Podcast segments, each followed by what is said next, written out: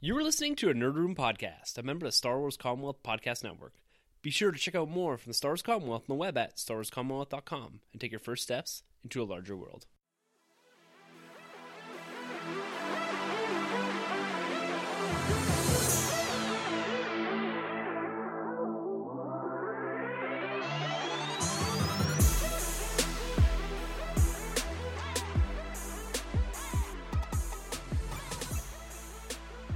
Hey everyone, and welcome to Nerd Room. We talk all things Star Wars, Marvel, and DC. This episode number 203, we're discussing the Morbius trailer and drafting our 2020 box office fantasy teams. I'm one of your host, Tim.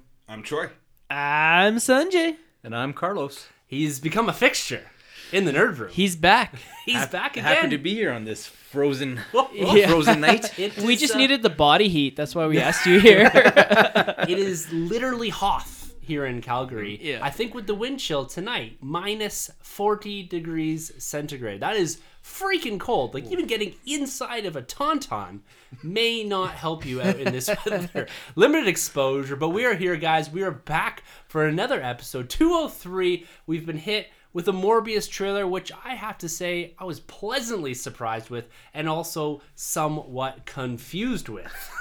we're going to get into that, and we're also doing our box office 2020 fantasy draft for the pool, expanding it out to include the goddamn Batman this year. The Golden Spidey is up for grabs once more. We're going to talk about maybe who got it this year.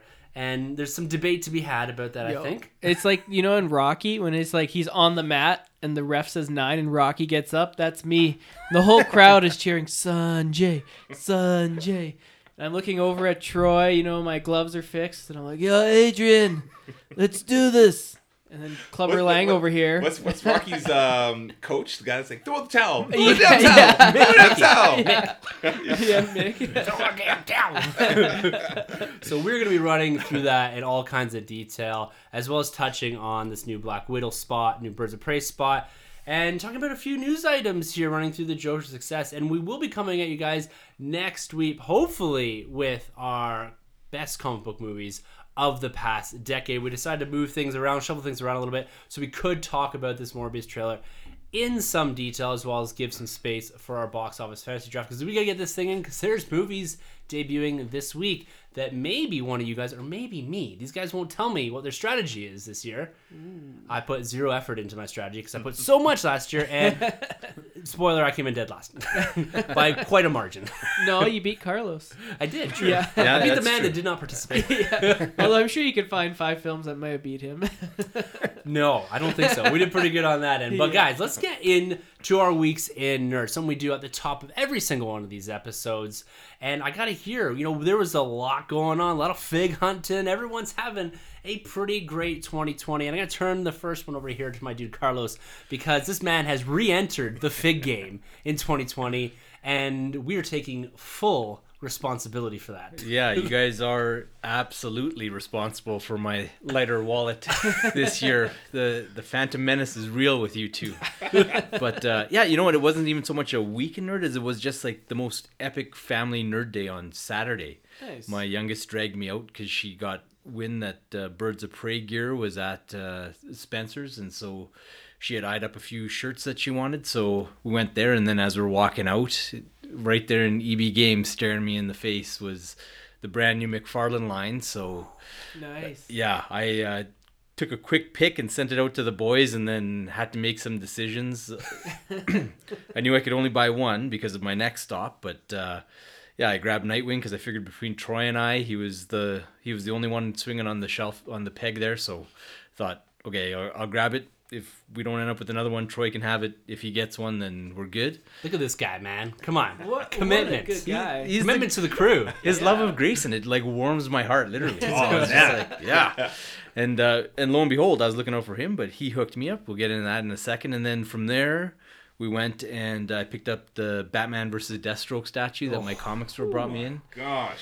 Shout out to Rob at Words and Pictures for doing everything he could to bring that price down for me so that I could bring it home. But uh, Yeah, check this out on Carlos's Twitter. He posted it Shelf Sunday. Holy Wow, man. how dynamic is that, man? yeah, it, it's cool. Like, and it blew me away how big the figures are. Like, Batman and Deathstroke are like knocking on one six scale a piece, and like the Deathstroke's coming up that gargoyle with the sword, and Bats Oh. has got the batarangs Wolverine style going. yeah. Like, Any assembly or they just come as is? Uh, just the three pieces, and Yeah. you slide Deathstroke's sword in. So base, Ooh. Bats figure, Deathstroke, and Wow. the sword goes in, and it, it's so cool. Like there's no perfect way to display it because every single angle is awesome. Yeah. So I ended up throwing on a lazy Susan, and off Oh you go. man, that's so Oh, cool. beauty. And then yeah, while the kids and I were doing that, um, my buddy who's a tattoo artist, like he was over, checked out the collection for the first time, and then he's sitting there and he's like, turns to my wife, he goes, "You need a Wonder Woman tattoo," and I got a cancellation on Saturday. Ooh. So um, he he whipped up a concept. It was mind blowing. I shared it with you Money. guys. Yeah. Yeah. Yeah. And uh, yeah, even Carrie Nord, who is like longtime Marvel artist, ironically just came off a stint on Wonder Woman, back on Conan now with Marvel. He was geeking out about the image that Trev came up with, and That's so yeah, cool. Saturday she had a, a marathon ink session, and Wow. it is phenomenal. Yeah. the color on there is great too. eh? Yeah, we saw the results. Whew. Does it ever pop? Yes, Well, it does. The face, the face, like that's the thing that stood out to me first is the face on it. Like I saw it, it was just like boom, Yeah. like just this gorgeous face. It's, oh, it's awesome. Oh yeah, no, you guys throw up the you got the source image and the tattoo, so yeah, Yeah. throw them up on the pod's Instagram. And Yeah, for sure. Share it with the Nice. fans. So Yeah. Yeah, yeah, it was a crazy, su- stupid expensive, but like Yeah. one of the one of the ner- uh, nerd days for the record book. So That's go. awesome, cool. man. That sounds so cool. Like, I, you know, I can't wait to get to that point when like my daughters are like, "Hey, let's go out and I want to buy like Birds of Prey three T-shirts or something." yeah, no, it's cool. Like, and it's like my one kid sent like Birds of Prey like nail polish or something to the little family chat we have going, and Nice. My youngest is like, "We got to go on the hunt for these." I was like, Yeah. "You don't even know, but you know." The hunt is real. you uh, you mentioned Spencer's. Can we just talk about what an awkward store that is for a second? Oh yeah, when you have kids, you, you do not go into the last quarter of the store. Yeah. Don't pass the till. I've never seen a store that has like kids T-shirts, hats, sex toys, and uh, like what's it called, bongs and like stuff. Jeez. yeah. oh man, it's crazy. Like Yeah. literally right next to where they have like their in, infant and toddler stuff. yeah. The if you look to your right, the next set of shelves is like S and M and all this weird stuff. Well, how do you think you got the kids? I guess they know. yeah. One Oh, stop there- shop. There you go. There you go. Troy, pick up this thread a little Yeah. bit on these McFarlane toys. Yeah, man. Oh shoot. You know, well, shout out to Carlos over here because he, you know, hit us all in the DM with the screenshots of uh I think it was the EB Games. I can't remember which location, but it was an EB Games. Yeah, in the stack. northeast. Yeah. in the Northeast, man. And so right away, I got on the phone. I called the, the closest EB towards me, and I'm like, "Hey, I need this. I need this. I need this. And I need two of these." And they're like, they go over there, they check it out, like boom, boom, boom, boom, got you. It's like sweet. So then I go check back with you to see what you need, and like, yo, I need that Superman. I'm like, already got you. Yeah. So went right there, picked up all those figures, and um, about to leave, and I'm looking. I'm like, man, there's there's this Batgirl here. I don't like the costume, but like the figure looks great. There's a Batmobile I had no intentions of getting, but it looks kind of cool if you pose it right. Yeah. Man, this line has me all in with the McFarlane, um, especially keeping it straight comics. I'm not into the animated part of this line. I like the animated stuff, but just not in this line. I don't care too much for the CW, but I appreciate it. But when it comes to the comics, like the Action, the 1000, the, uh, and the Detective 1000, obviously the Nightwing better than Batman, I'm all in. Yeah. So um, fantastic line, and you know what? They scale really well too, with like the DC Direct line and Essential line, because they're about seven inch figures as well. So what I really appreciate with these figures is that you can mix and match with different lines in the That's DC awesome. World, Nice. which looks great. But these guys are articulated very, very well, and they're different than most figures. Like they're they're completely different, like a Marvel Legend, completely different than a Select or even the Mattel line. These things are pretty unique as a whole on its own. Yeah, the engineering is like I've never seen figures engineered Yeah. like that before. Yeah. Well, and usually when you up the articulation point and the size, we're looking at this bat armor suit here to the Carlos brought over, and the price point on these at EB, so it's a I think they're twenty six ninety nine and there's twenty eight or twenty seven ninety nine retail, right? Which is on average two to four dollars cheaper than a Marvel Legend and a Black Series, which are upwards of twenty nine ninety nine for an exclusive thirty six ninety nine. Yeah. And what you're getting, the value out of this, you know, you're comparing it to a Marvel Select, which is a bigger figure, but not necessarily a better sculpt Yeah. than the Marvel Legends. But those are up at that 34 or 35 dollar price point. So mm-hmm. the price point's lower, you're getting great quality. And like we talked about last week, I love it. I'm not going to collect these, but I love seeing how you guys are pulling them together. But the diversity across the line too, and also we were talking right before the pod is the build a figure. Yeah. It's Yeah. only three figures, what you were saying, right? Yeah. So you don't have to buy a whole line to get a build a figure, which is really cool. Yeah. And we're talking like this is a McFarlane, like a collector making collectibles. Yeah. Yeah. And it's that's important because that's a killer on the build a figures, especially when they're MCU, which I collect. Definitely. And I got to pick up four comic iterations of random characters, not even characters that I'm familiar with, right? Yeah. And so, yeah, that's awesome, man. Epic. I'm loving seeing this thing. It's, it's really odd, too, coincidentally or not, that we talked about these last week, and then boom, two days later, you guys are pulling up pics of them, and EB Games going nuts. Yeah. Because yeah, Todd yeah, McFarlane listens to this And podcast. pra- Calgary cat, right? Yeah. He knows what's up. Yeah, all praise to Troy the Hunter. Like Yeah. that guy Yeah. puts Kraven to shame. Like Troy, I hit three EBs. I didn't lay eyes on that Superman Action 1000 Great looking figure, man. You gotta have a blast with that one. until you picked it up and put it in my hand. So, Yeah. oh, There we go. thank you, my friend, for There looking we out go. for me. Yeah, no worries. Any day, any day, man. And um, y- you know, uh, keeping it back to the comics. I, I picked up some comics again this week. Nice. Um, I caught up with you guys. I believe we're all on the same page. I finally finished the Tom King run of Batman. Are we Yeah. all there? Yeah, Yeah. yeah, yeah. Uh, kind of a letdown for me. I'm just gonna Yeah. say over here. Okay, I'm not gonna get into it too much, but it's Yeah. kind of a little bit of a fail. But um, I'm looking forward to see where they're going with Batman '86. It's like back to the basics, kind of. It seems with um, Detective Comics writer. yeah. Tynion. Tynion. Yeah, It's good. Yeah. I like that issue. Yeah, and I, and we got uh, Tony S. Daniels on the art, which is awesome. He's, Yeah. he, he kills Oh, it with that. yeah, so. he's he's magic. That guy. Yeah, man. yeah, yeah. It's been a good week. And, and shout out to Twitter Gang, man. You know, I've had so much fun talking to everybody out there on Twitter Gang this whole week from Emily Z to Oh, yeah. Grabs, obviously. Just picking up some awesome stuff from Winter Soldier. I had to go back and Yeah. rewatch it. Yeah, man. I didn't know about to. that at all. Yeah. Did you know about that? No, it did not. I had no idea. Yeah, Yeah. there's a, there's a Sitwell and Rumlow moments when Right. Fury's dying that she Yeah. picked up on, which is really intriguing. It kind of changes the story a little bit. It's so cool to Yeah. go back to. Yeah. Yeah, it's awesome. And then you were advising grabs today. I saw online on the Ant Man Yeah, figures. man. Oh, and that vintage Ant-Man Yeah. is like... It's Prime. such a nice card back. You've got to keep those in there, Yeah. but he has the option now to pop them in and out. Yeah. So Yeah. And I love Yeah. too that you know he set out his nerdy resolutions right after the episode dropped last week. Mm-hmm. Is get some Ant Man figures throughout the year, and then like three days later he's got one in hand. Yeah. I love it. I love it. nice. yeah, man. All right, Sonny. Yeah. You've had a you had a, a big move. Yes. And you're sending some pics in the DM that you've made some Appropriate picks. let's appropriate let's throw that out there. you Well, know? most of the time. yeah. But you're making some progress in the new and improved Sunny Nerd Room. Yeah, that's right. The uh, Sunny Blockbuster Yeah. is coming along. Um, I'm really bad with spatial reasoning, so when we picked up the house, I was like, "Oh, this will fit like two or three bookshelves in it," and I'm like, "Oh, it actually fits like four to six on one wall." So don't ask me to uh, spatial reason anything. Blockbuster Superstore coming up. Yeah. so it's coming along. Um, putting the movies away. I still got like I still got a ton at my mom's, so I'm just like slowly still bringing them over, um, all over the place. But uh, besides that, uh, some comics. So it's been kind of slow for me, and I was like, you know, I really want to pick up a new series. It's new year. Let's do something exciting. And I saw Teenage Mutant Ninja Turtles issue 101, and I'm like, I always love the turtles.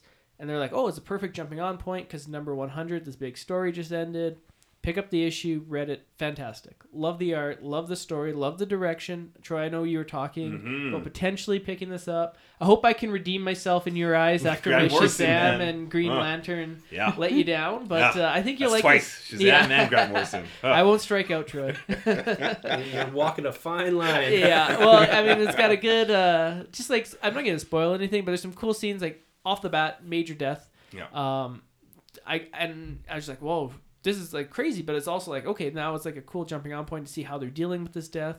A cool raft scene where he like Oh. he like takes away his red bandana and he he dons the black one, Well, like Slash, because I remember there's the, the turtle Spoilers, Slash. bro. Yeah, Oh, yo, what? man, it's so good. And Oh. there's a new Ninja Turtle that like I had no idea. I'm like, why is there a fifth Ninja Turtle? But they kind of explain her backstory. Is it the, like, oh, is this the girl? It's a girl. animated? Yeah, I she- don't know. No, she has like the yellow bandana, right? The Ye- girl one was like blue, but this, Yeah. this yeah, this one, had, I think she has a yellow one. yellow, yeah. orange. Yeah, okay. Yeah, so Hey. it, it's Okay. cool, man. She's got like the weapons, like you remember Vega from Street Fighter? Yeah. like, yeah, like the Wolverine claws. That's her weapon. No Like, way. That's cool. Yeah, man. So I was like, I read it. I'm like, okay, now I got to catch out on the first 100 issues. So that should be easy. yeah. yeah. Digital. Yeah. Yeah, yeah. Well, you know, they have them on like Amazon sales all the time, so I'm sure I can find Yeah. 100 Look at issues. this guy, Amazon. Yeah, I man. new year, new you, Sonny. Oh man, yeah. Taking advantage of that Prime membership. Yeah, eight bucks a month. I gotta use it. Yeah. You're the only one that thinks of it that way. I think I've been out three shipping items and I'm good. You, gotta pay for that shipping items per month. Yeah, we paid for it in full over Christmas, and you will next year. Yeah. guarantee it. Now, keeping it comics, you guys are gonna be so proud of me. You know how I made that commitment last year or last week? Not last mm-hmm. year for this year. Five comics a month. Yes. I read six this week. Nice, my nice. man. There So you I got go. through the latest arc of the Guardians of the Galaxy, and I, Nice. I really, really enjoyed it. I, I'm loving what's going on. Who's in this writing book. that one again? Ah man, I you know what? It's funny because I looked at it last night and I was Yeah. like, I need to remember this for tomorrow, and I could forget. James Um, is it? Ah, it doesn't matter. I'll find out. But yeah, it's great. It's the art's great. It's cosmic enough. You've got like Beta Ray Bill in there. You've Nice. got Jason. You've got everything. Uh, it, it's prime Guardians of the Galaxy, and yeah, maybe you can't jump into this arc, but you probably could jump into issue number one. This was really issue number six through twelve or whatever it is, and I'm absolutely loving that. I can't wait to get into Kylo Ren number two this week. I have Yeah. not picked it up yet. Oh, even I read that one, man. Yeah. it was good. Oh, okay. Yeah. Okay. Yeah. Shoot. Yeah, I gotta get. I haven't been up to Marty this week. I haven't had a chance. But Carlos did drop off a few comic books for me that he sourced last week, so I can't wait to get into those. And all this figure talk, all this McFarlane DMing got me super itchy this this past weekend. So I did have to jump to Amazon as we did have a bit of a deal. Oh, and I nice. picked up the Ragnarok Grandmaster and Korg Marvel mm. Legends. Looking Thirty-five dollar rules struck. Well, it's Yeah. thirty-five dollars and sixty-three cents or something. But this is the cheapest that I've seen it. It's probably gonna go down to twenty-four at some point, like the Ant Man, the Sunny Steelbooks Yeah. figure. But uh, I'm loving this. It's a Nice. big, big figure for the Korg. Well worth the thirty-five bucks. Nice. So I'm, I'm really digging that. And uh, yeah, that really kind of sums up my week in nerd. But before we, we move on here, guys, got one thing. All right. So, Sonny, this Yes. is on behalf of the boys. Oh, Okay. This is a, a housewarming gift. Oh, my man. Thank Um, you. So open it up here. All right. What do we have in here? The box of mystery. Is, is this just like Just a pull it open. Just pull it open. How do I how do I get it? Is it in here? It's in here. Oh, oh, it's a shirt, or is it? Oh my man, that is so cool. Look at it. That is That is awesome. super cool. So I'm gonna have to throw a picture up. It says Sunjay, but it looks like Superman. It's a Sunjay Man of Steel books. That is so cool. like I'm just gonna be rocking this shirt at like sunrise, and people are gonna be like, "Yo, Who's this Sunjay? this is guy? Sunjay Man of Steel books." Like, Do you guys have a promotion on Steelbooks right now? yeah. Thanks, man. That's awesome. Yeah, yeah, for sure. It was uh, something I was. It was funny. I was in Vancouver a couple of months ago, Yeah. and I was just sitting there. There's nothing to do, and I just was like, boop, boop, boop, on you know, whatever it is, Adobe Illustrator or something. Whipped it up for you. And I thought this is appropriate. Yo, man, this is awesome. I'm gonna rock this everywhere I go. You know, every movie that we go to now. Be like, Sunjay, Man of Steel books. Sunjay Man of Steel books. Yeah, check it out. He'll, he'll throw up That's a picture awesome. on Twitter. yeah, there. man. But moving on, that was a pretty epic weekend nerd. You know, we're only two weeks in, three weeks in, whenever we are in January, and I feel like it's already March Yeah. because of what's debuted. So we got we got some big stuff still to Yeah. debut, and I can't I can't wait to continue this and roll with this. This is it's so awesome. Collecting's the best. but uh, let, us move on to the, some of the news. We got a few news items hit here before we talk about the box office fantasy draft. And guys, we really got to talk about Joker. This has been something that we've been perpetually talking about because it is difficult to not talk about how successful this film is. We talked about the Golden Globe wins last week. We looked at the box office a couple weeks ago, a month or so ago, hitting over a billion dollars. And now we've got the Oscar nominations, arguably the biggest prize in Hollywood. This is something that we do follow from, you know, time to time. We usually do an episode on this every February. But Joker itself scored 11 Oscar nominations, including the big prizes of Best Picture, Best Actor, Best Original Score, Best Director, and Todd Phillips. Best Adapted Screenplay, Best Cinematography, Sound Music, like everything, film editing. It, this is incredible what this able what this has been able to pull together and very well deserved at least from our opinion here at the table sonny what are you feeling about these nominations Yeah, man. Like this breaks the record. I think Dark Knight had it at eight nominations for a comic book film. Yeah. So now Joker is the number one comic book film Oscar nominated of all time, and I, it has a good chance to pull in a couple. Like you know, it's gonna win at least two or three. It's got to, and you know, I'm I'm looking at adapted screenplay as Yeah. potentially one of them. Joaquin Phoenix has got some real Joaquin Phoe- potential yeah. to win Best Actor there. There's some competition Best for sure. score. I can't pronounce the girl's name. It's yeah, like Gundabar or something. yeah, but she did a fantastic job. I think it's between her and John Williams for Yeah, yeah. Yeah. Then. Williams may get it because it's probably the last Star Wars film he'll ever score, given his Yeah. age. It might be the last film he ever scores. Potentially, Right? um, but yeah, it's it's an incredible feat. Yeah. to see this building on not only box office, box office success, critical success, and now getting that you know that recognition at the Oscars. It's, Oh, it's pretty wild. Absolutely. Like um, as you mentioned, you know, to get nominated for one used to be like a huge thing. Like a comic book movie got one Oscar nomination. You mean beyond sound editing and mixing and yeah, Special and effects. special Visual effects. effects. yeah, I mean, I, this is just taking it to another level, and and I think well deserved. Um, I I just think like the Oscars, you know, it's kind of weird, like arbitrary to say like this is the best film because like film's subjective. So like, what's the best film to you may not be the best film to me. But saying all that, like you still can't help but smile when like Joker gets nominated. Oh no, it's it's. I think it's a huge feat. It's a huge win for for the genre. Mm-hmm. And again, like I always like to call it genre bending. These films, they take the comic book movie genre and then they fill it into a space where it hasn't been done before. And DC's been very good about this, is walking it walking that line into something completely different. And it was probably the most complex movie we've ever reviewed on the podcast for sure, hands down. And getting this type of recognition, I think, is big for what you can do with a comic book character in film. It doesn't have to be this big bombastic thing, you know, to uh, not only get the critical and the box office recognition, but also to get the Oscar rec- recognition here. So, uh, this is this is huge. I'm I'm looking forward to what momentum this can build for both companies, Marvel and DC, and focusing in on giving us these one-off stories. You know, creativity or, or what is it, quality over continuity, as DC has put it recently, right? So, you know, this is looking down the line as to what they can do next, and it's it's very exciting to see. So we'll be tuning in. I think it's February at some point, midway through February.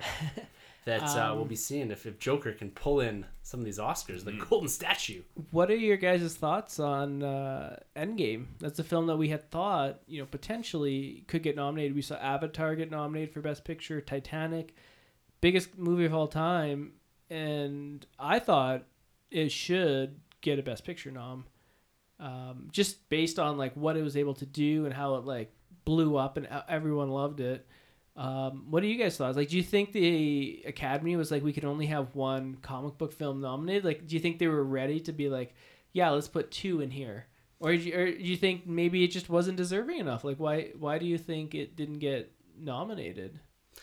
I don't know. It's a good question. There's a lot of good films out there, and I don't know if Endgame. This is kind of your argument of you know, do you split Best Picture into two different categories, mm-hmm. maybe mm-hmm. to address this? That's what the Golden Globes does, yeah, essentially, right? and like Yeah. that comedy or musical. Yeah, yeah. Yeah. exactly. versus Drama, drama, yeah. which maybe you can address it there. Like Endgame was by far my favorite film of last year, but I haven't seen all these films, and Mm-hmm. Right. maybe my appreciation for for true film, Mm-hmm. as you maybe want to call it, not these uh, theme parks, um, is a little different than I'm not so much an Oscar bait type of guy. Mm-hmm. I'll watch a few films at Troy's recommendation because you you tend to, to deep dive into these. Yeah, so yeah. what's what's your opinion on that? Because Yeah. I'd say, and maybe Carlos you're bringing you know some of that to the table as well, is that I don't I don't personally have I don't care really if Endgame gets nominated or not, Mm-hmm. but I don't wouldn't say I have enough credentials behind what films I've watched in 2019 to give a fair opinion. Yeah, Right. I'm gonna say yeah, sure, hell yeah, I should have got a nomination, but maybe it doesn't suit that. I don't know. Yeah, yeah. I, I, I don't think it deserves an Oscar nom for Best Picture. Uh, I mean, buy that. Yeah. Yeah, yeah. I mean, when you look at things like um, Parasite, even Marriage, Marriage Story, Story, yeah. Joker, obviously, Irishman. Like, there- there's stack full of movies that I feel are just far beyond it. And I and I liked Endgame, obviously, but I think I even Right. went back and said, like, for me as a whole, as a movie, there's some parts in there that you could do without, or you could kind of shrink a little bit. I said it before. I just think that the Infinity War movie films or flows much better than mm-hmm. Endgame does. So if I had to pick between those two, I probably would have even thrown in End or um, Infinity War over Right. Endgame. But um, yeah, I think it's it's fine that it's not nominated. Great movie. You could maybe pull on some performances, but that's the weird thing with Oscars is that these films come out so early and they can be a huge hit, but then later on in the year, these other performances and moments and Yeah. scores come out that just blow it out of the water, right? Like at one point, I was like Robert Downey Jr.'s performance. Who's gonna touch that? Yeah. Little did I know that we didn't have um, obviously uh, Adam Driver in Marriage Story or Joaquin Phoenix performance. Yeah. you know? Right. So it's it's just crazy. Even uh, what is it? The Lighthouse. We have um, Robert uh, Pattinson. Robert Pattinson, but picked obviously Green. Goblin. Um, William Dafoe. Willem Dafoe, Yeah, right? yeah. Like these other performances, they're just huge. Is it good? So Lighthouse? Uh, Lighthouse is solid. Oh, yeah, yeah, I yeah. just picked it up today. It came out on Blu-ray, so Oh, okay. And- And have you seen uh, 1917? Because I think we're just getting it now. 1917. Yeah, we Yeah. are. It just it capped out the Rise of Skywalker at the box office this past weekend. What? Yeah. Yeah. yeah, It overtook it for the. I think Rise of Skywalker was almost a month at number one, and 1917 just knocked it out of it. Because they had an early, early release and a couple screenings like in the, Yeah. in the states, but I think That's just yeah. and that's so that it got in under the ropes so that it can be nominated. Right. right. Yeah, they do Oh. those kind of weird releases. Yeah. So that they qualify for the Oscars. Yeah, they did like the Netflix thing where they had they had it run for a weekend in like New York and Los Angeles. Yeah, I think the it big has to have X amount of showings to qualify. Uh, Yeah. gotcha. Like Yeah. the room where the guy paid to have the movie in for an extra week, so he Oh, could get yeah. considered for the Oscars. Essentially, yeah. Yeah. Like the those like Netflix paid to do that. And now I think they bought a couple of screens and they're just like, uh, whatever. Yeah, But- right. Ah, so that's it's, it's interesting. That's something we can see unfold here over the next little bit. You know, let, let's see what uh, the Eternals does. Maybe it's gonna get an Oscar nom. You know, maybe it's, maybe Ooh. one of you guys gonna take it in the box office. I don't know. I don't know. Who, who knows these things? yeah, it's a crazy world we live in. Maybe I'll even take a Marvel film one Yeah. of these days. You better not, because I, I have my eyes set on one, so don't take it. but Lady Luck Yeah. will determine your That's fate. That's right. she wait, she will. Let's keep it DC here, guys. Let's talk a bit about Batman. Now we alluded to this, I believe, last week, and we had so much to do last week. We didn't really get to any of the news, and this Batman news, the Batman news, has been building up over the past couple weeks. We got some early ideas as to who is being cast. Some rumors here. You know, we got Zoe Kravitz filling the role of Selina Kyle. We've got Paul Dano filling the role of, of the Riddler. But now we're getting some more insights and even set photos. You alluded to last week and mentioned that, you know, your 2020 is already made because Mr. Batten, Battinson himself had dark Bruce Wayne hair. That's all I wanted. No, no Val Blonde for me, man. So, yeah, I'm, I'm set. That Yeah. was my only worry about his casting because he was rocking the pretty light hair coming off of uh, the lighthouse. Bat Batsuit could have bat nipples, but he's like, but his hair isn't blonde, Right. so it's okay. You know what? There, that statement is not far from true. In fact, it is true. I will endorse that. Well, I, I gotta know. Let's settle this then. Who's the better Batman? Is it Val or is it Clooney?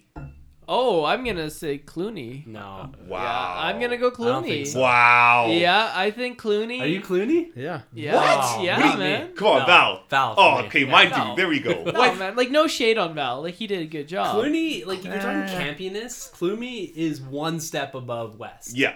Yeah, I'm there. Yeah, but that was the point of the movie. Whereas Val, sometimes he's campy, sometimes he's trying to like get it with Nicole Kidman, and then other times he's like getting jiggy with it with Riddler. Like there's no consistency. At least with Clooney, the whole film, there's consistency. No, So- I feel like Val could set the tone a couple times though. He with- did. with I Grayson. they Yeah. yeah. yeah. There's the tone. I will give you that with Val is a bit all over the place because they're coming off the back end of what's his name Keaton. Uh, Keaton, Yeah. yeah, and you're going into this weird weird Schumacher Yeah. space. yeah. And yeah, I don't know. It's I uh, don't know. I just Clooney to me. I don't know. He just He never felt like Bruce Wayne to me No. ever. Really? Ever. I never looked at him once like that's. But He's George Clooney one. in every movie is just George Clooney. yeah. Yeah. Yeah. This is early George Clooney. This is early It George. still through me. Yeah, when he didn't Yeah. have the salt and pepper. I think it's Yeah. all dark then. It's just Yeah. Doug Ross doing his head shake and you Yeah, know? that killed me. Yeah. That killed me. yeah. But uh, yeah, no, for me it's like uh, Batman and Robin is just the spiritual successor to Batman sixty six, It is. whereas Uh, Totally, man. Forever just doesn't know what it See, wants but to Forever be. even right? does the holy, the holy rusted metal Batman, and they nailed it, Yeah. But yeah, like right off the heels of '66. yeah. but at the same time, it's trying to be like this serious Bruce Wayne having existential crisis, but Yeah. at the same time, they got like Tommy the- Lee and yeah, Yeah, like what Tommy man, Tommy Lee as Two Face like should have been amazing. Right? You Oh, said that now. should You're like, been. oh It's my way goodness. too much Jack Nicholson. Yeah. Yeah. But he, he was like the do. Jared Leto of the Joker. Yeah, I essentially. guess, he yeah. should have been an awesome Joker. He should have Yeah. been an awesome Two Face. Yeah. it- sometimes it just doesn't work out. I don't Yeah. know, but uh, to me, it's clean. Like I don't know. I really dig Batman and Robin. Like I. Hey, I'm not saying it's bad. No, no, but I don't know. I, I always like that one more than Forever. Yeah. It's something. With the Yeah. that had um Batgirl too, right? Yeah. The- Yeah. The weird looking Batgirl. Yeah, Yeah. the, the Yeah. best was uh, Schumacher in his like interview. He was talking about like the bat suits, and he's like, "Well, with Batgirl, it's like, do we put bat nipples on Batgirl's suit or not?" And they're like, "Well, if we don't, then I guess it's kind of sexist. So I guess we have to do. Nipples on that suit? Yeah, kind of. They're not as prominent as the guy ones, but Jeez. yeah. For me, just one movie knows what they're going for, and the other one is just kind of One's a giant toy commercial, but man, they're both giant Yeah. dark. Hey, but as a kid in that era, Yeah. I appreciated That. oh yeah, for sure. Can we just say how sure. cool would have been Burton's third Batman film if like uh, Triumph.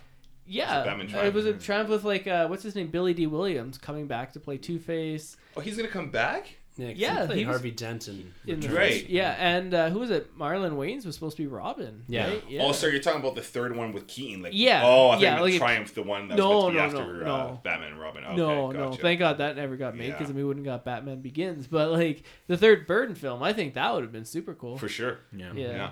Yeah, Now let's do this back to the Batman, yeah. which is shaping up to be.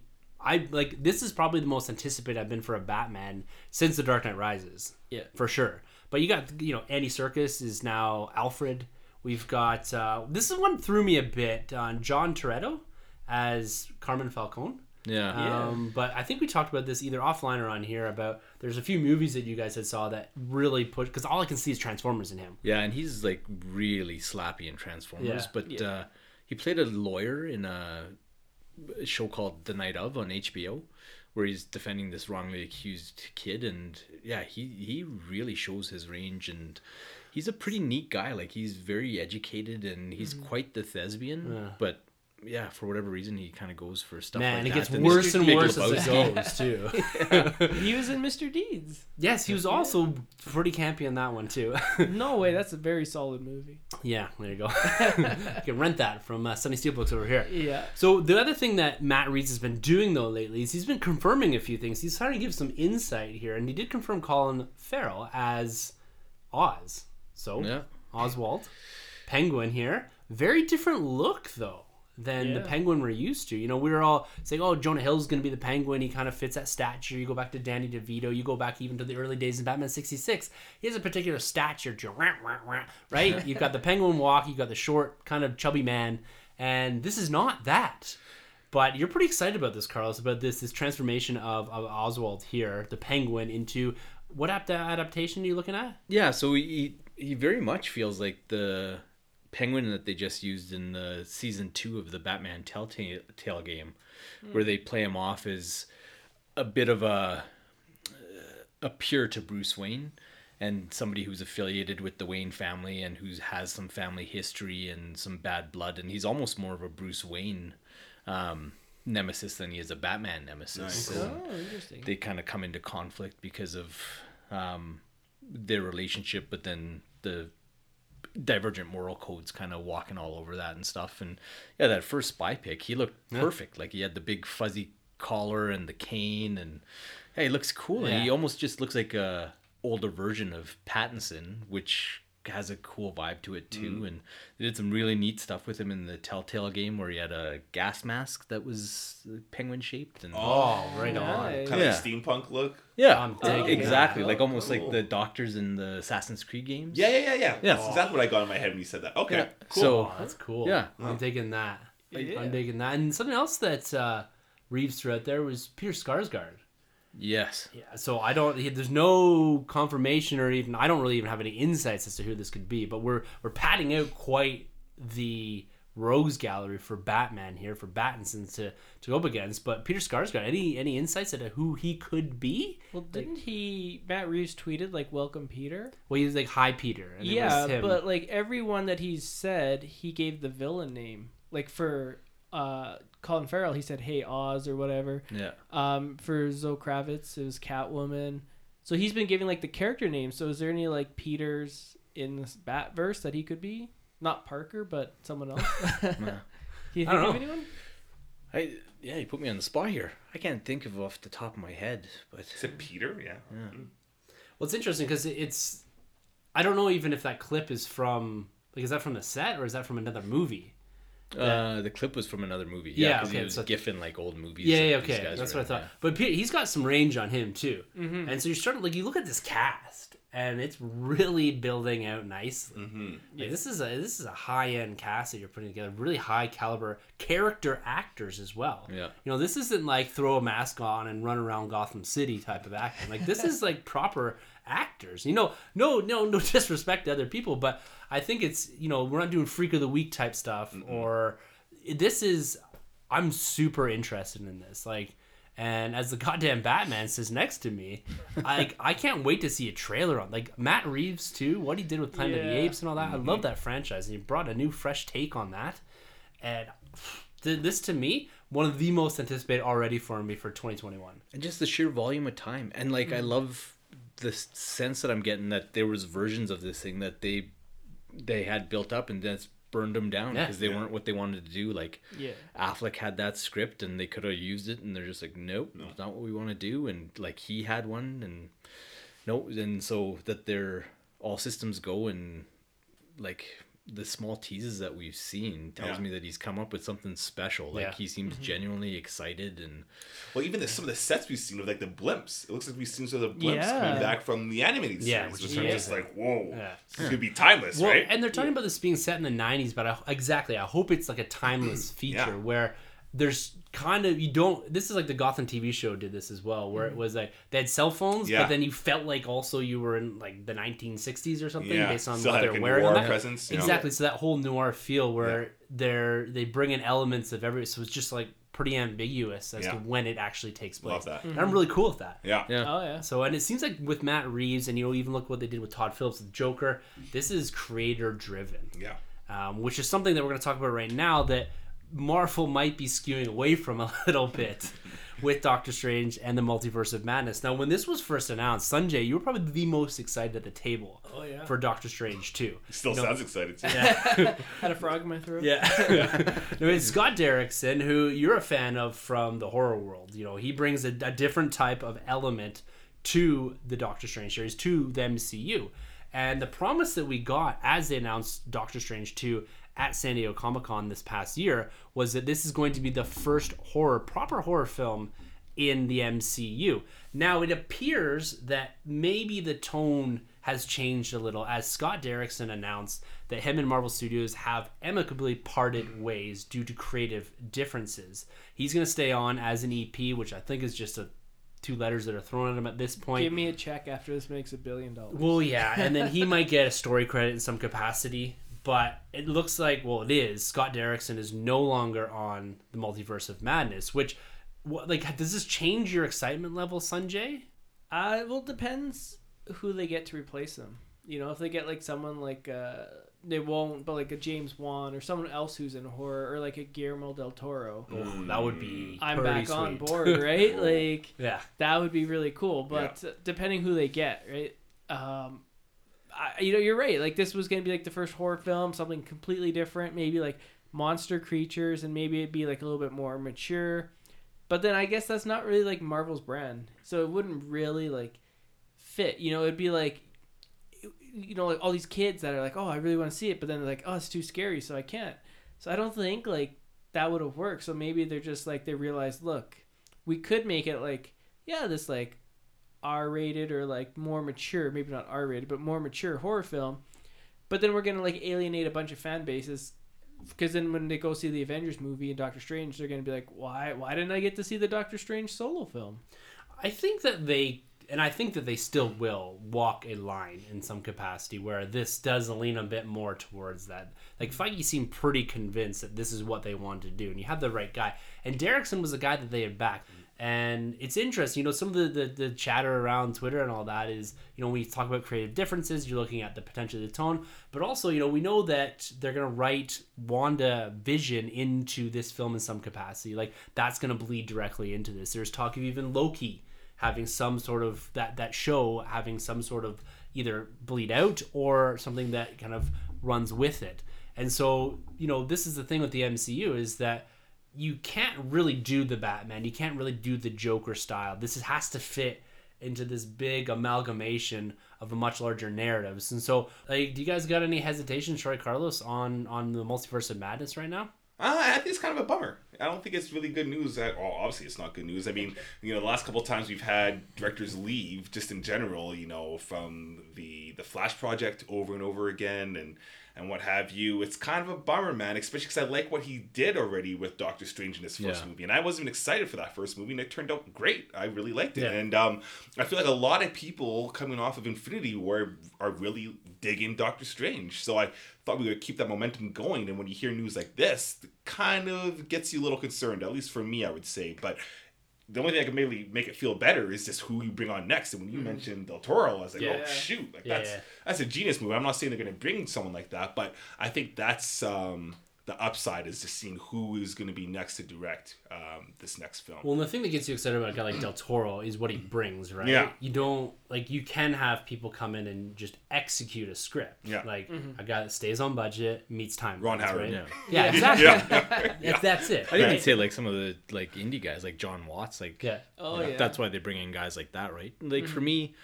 uh, I don't know. It's just a different way of doing business, and it's Kevin Feige is your your mastermind behind it, and he's got his brain trust, and if that's what they want to do, they've done it to huge success and Yeah. a lot of praise. So, yeah, I don't know. Like, I I really, really, really adore Scott Derrickson. Like, I think he's an awesome director, and he's a mm-hmm. great Twitter presence and a like a wonderful kind of human being. Just watching how he interacts with people and stuff. So I think he is a loss for sure yeah.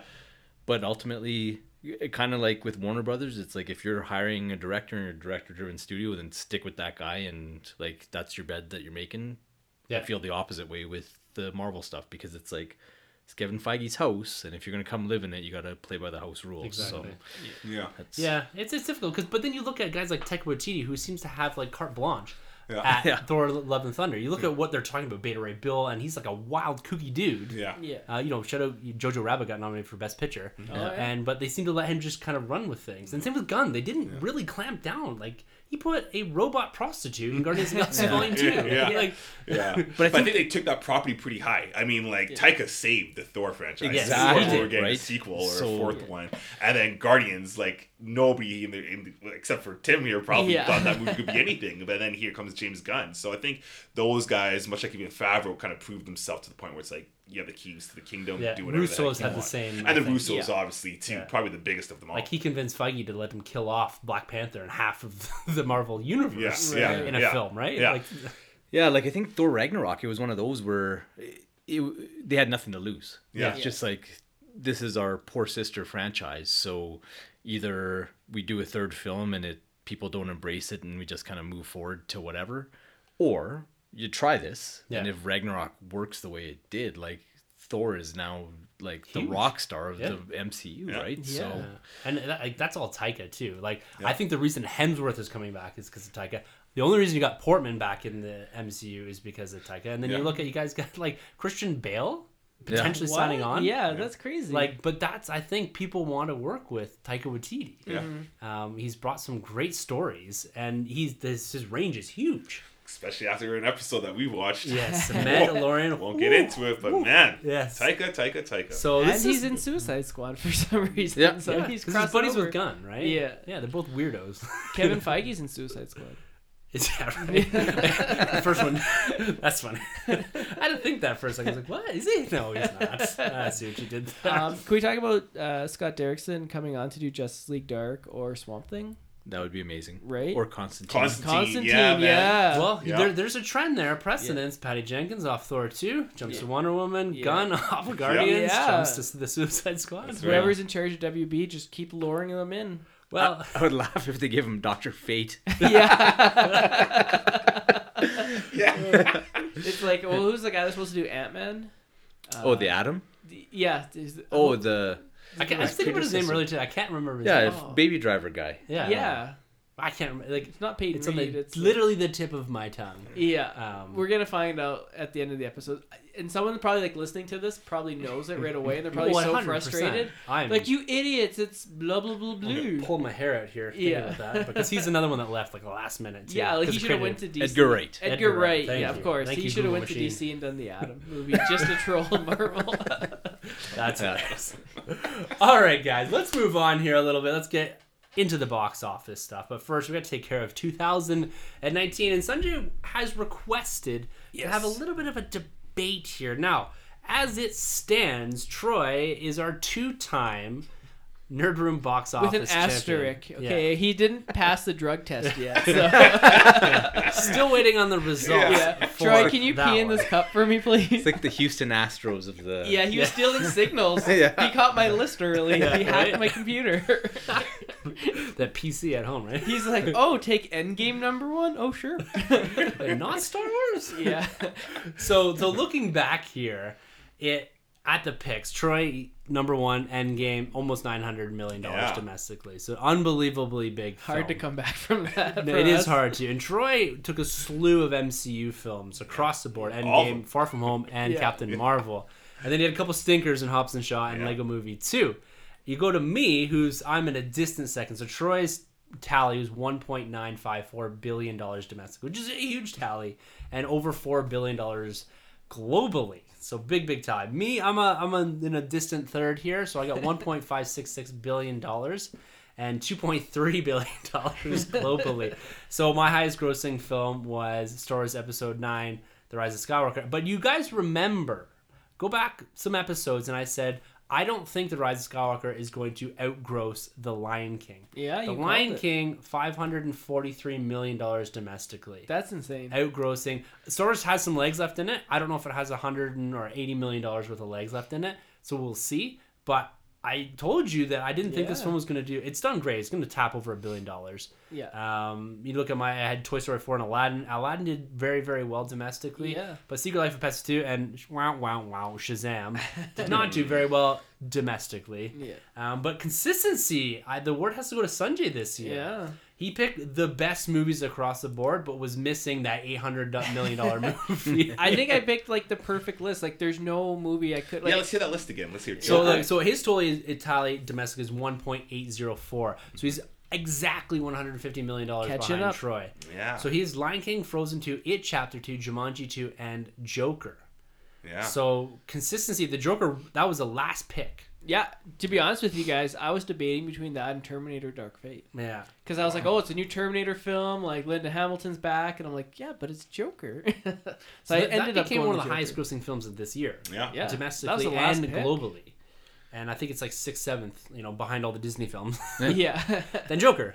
But yeah, consistency goes to Sunjay. You know, you've got you know that remake, that Disney remake. You've got Disney animated horror film. You got Jumanji: The Rock. You know that movie's doing very well globally, pretty good domestically as well. That 257. So Well, the two sequels kind of really screwed me because I thought they would perform as well, if not like slightly below their originals, but they're way below their Mm-hmm. Yeah. originals. Like It Chapter Two, yeah, two hundred million at that at that point. Like I couldn't have picked a different movie, and Jumanji, same thing.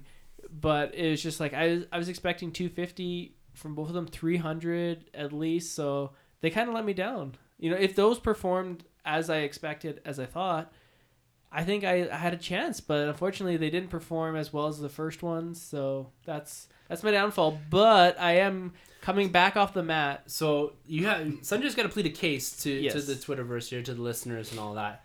And we'll let you guys be the jury and the final decision on this. It probably will make like two million dollars. please plead your case here. All right. For holding off on awarding Troy the Golden Spidey for the second year in a row. well, he can like rent it for a bit I'm staying in here. It's the only time I'm gonna get to keep it. because uh, Joker, because of all the Oscar nominations, is getting a re-release. And if you guys remember, Endgame got a re-release and Black Panther. and Black Panther. But And but it's Deadpool. free. Yeah, They didn't charge yeah, that's right. There's no money made there. yeah. So and then Deadpool was another one that. Deadpool though. Deadpool- Deadpool. Oh yeah, But- Once Upon a Deadpool. But those re-releases were within the, The year. calendar year. Yeah. Yes, but I will counter with Frozen 2 and Jumanji 3 are still making money in 2020. Same with Star Wars. But they released in 19. They're not re-releasing. Right, but Joker released in 19. It's still playing in a select theaters. It's still like calling like thirty thousand dollars a week. Like it, it's still like in theaters technically. So this re-release, who knows how much it's gonna make? Like it could make a million. This could be a mute point, but will it make 150 million dollars? no. But it could make 10 million, and you know it could like Frozen 2 may get a re-release, Yeah. and So get Jumanji Best 3. Picture, Yeah, Best sing Animated. sing along animated. version. Yeah. I don't think Yeah. it was nominated for best animated. Oh, has it not been nominated for best don't animated? so. No, I don't think What so. was that Klaus movie? That Santa Yeah. movie that I It randomly Yeah. watched. Yeah. yeah, there you go. Yeah. All right. So uh, let us know. Otherwise, I feel like if Joker's re-release doesn't count, then I feel like Endgame's re-release shouldn't count because that was a good like twenty That was in its year. That was twenty five million dollars. I forgot they did that to Yeah. get over that Yeah. mark. That was With like a poster. lot of money. Yeah. Yeah. yeah. Yeah. Hey, hey, you got my vote. If they want to re-release it, you want to count it. no, I think we I'll should. even go see the movie. We should dis, dis uh, disallow both of them because Endgame made a ton of money on that re-release. Joker's not gonna touch Yeah, it. that's the case you should be pleading. yeah, so I feel like his Endgame re-release should be taken off, stricken from the record. I fully support that re-release of Endgame too because I wanted to get over that. Yeah. Avatar. Yeah.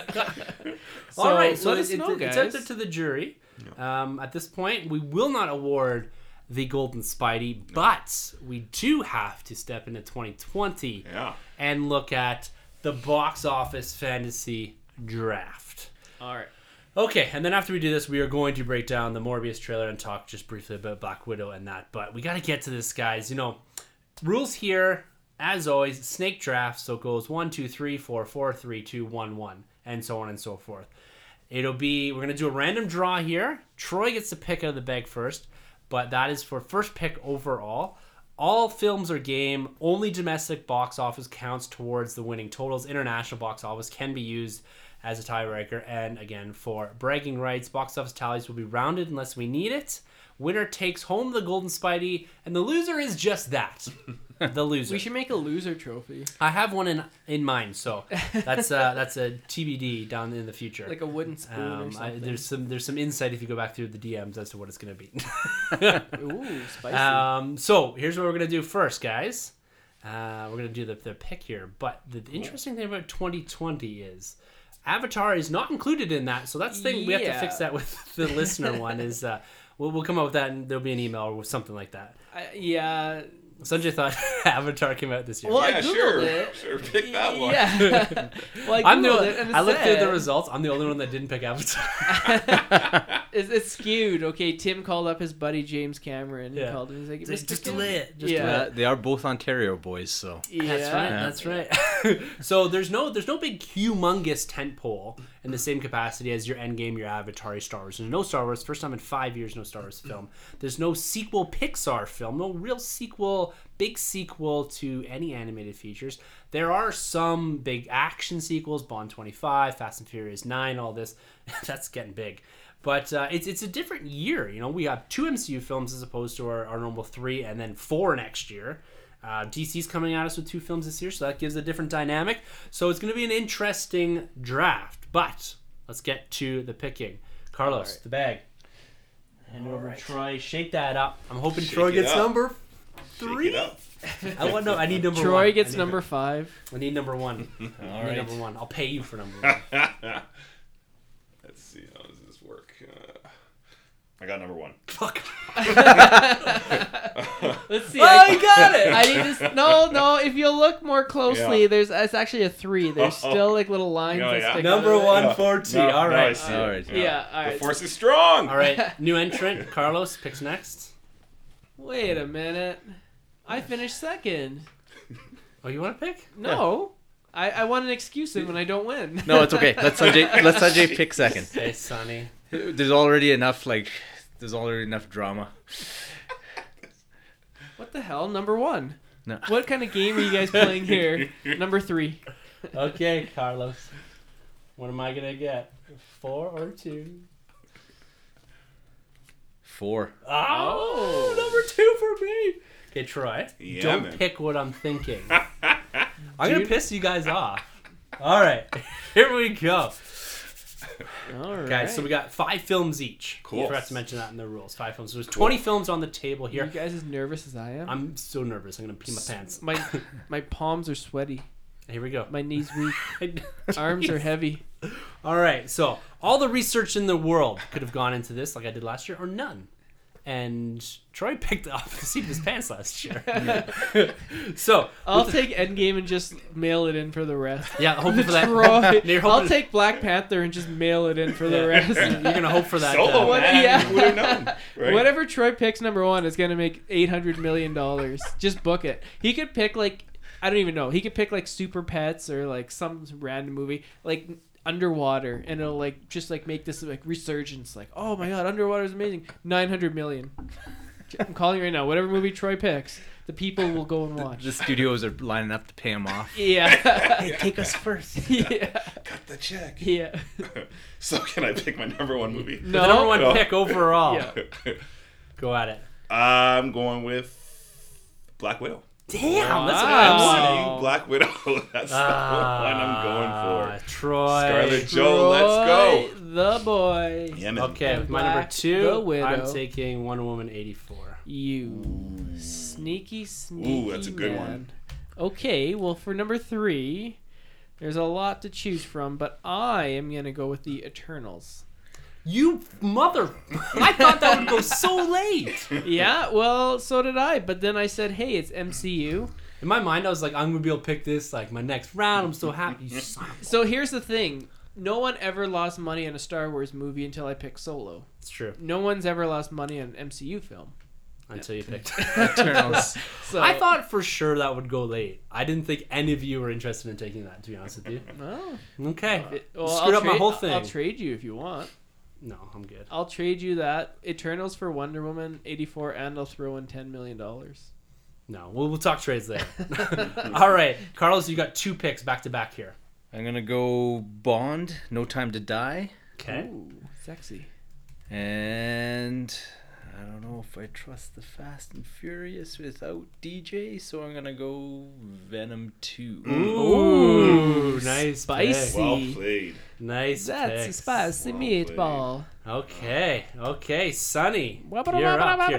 So that, that's pretty big first round. Black Widow nominated for Eternals, both MCU films of the year gone. The big DC film gone. Bond 25 and Venom. So we got a lot of comic book movies in there. It seems to be a trend one. here, boys. Yeah. Or when uh, when that Tom Holland cameo is in the trailers. Yeah. Kind of. It's that Disney, cut him out. Cut him out. Yeah. that Ra- yeah, slap that Raimi Spider-Man. into Yeah. All right, Sunjay, with your second pick. Banana. I'm going Minions number two. Oh, interesting. Yeah. So what do I got That's here? a solid one. That is a solid one. Um, let me see. Let me see. Whew. Guys, I don't know what to do here. Um, You could just give up your pick and abdicate. no, I'm gonna have to go with Mulan. Mm, Oh, it's a good one. Solid. It's a good one. solid. All right, a Solid. Was there pressure from your employer with that one? A little bit, little bit. uh, okay, try. Uh, back-to-back I'm going picks with uh, Soul. Soul. Disney Oh, that was the one I Soul. was Yeah. debating. Nice Yeah. one. Nice one. Good one. Good one. Soul. That's a new Pixar. That's a new property too. Mhm. Interesting. Music. Everybody Yes. loves music. They do. True. Jimmy Jazz. Fox. Jamie Foxx. Yeah, man. All right, you're uh, you're back to back here. Oh, I am? Yeah.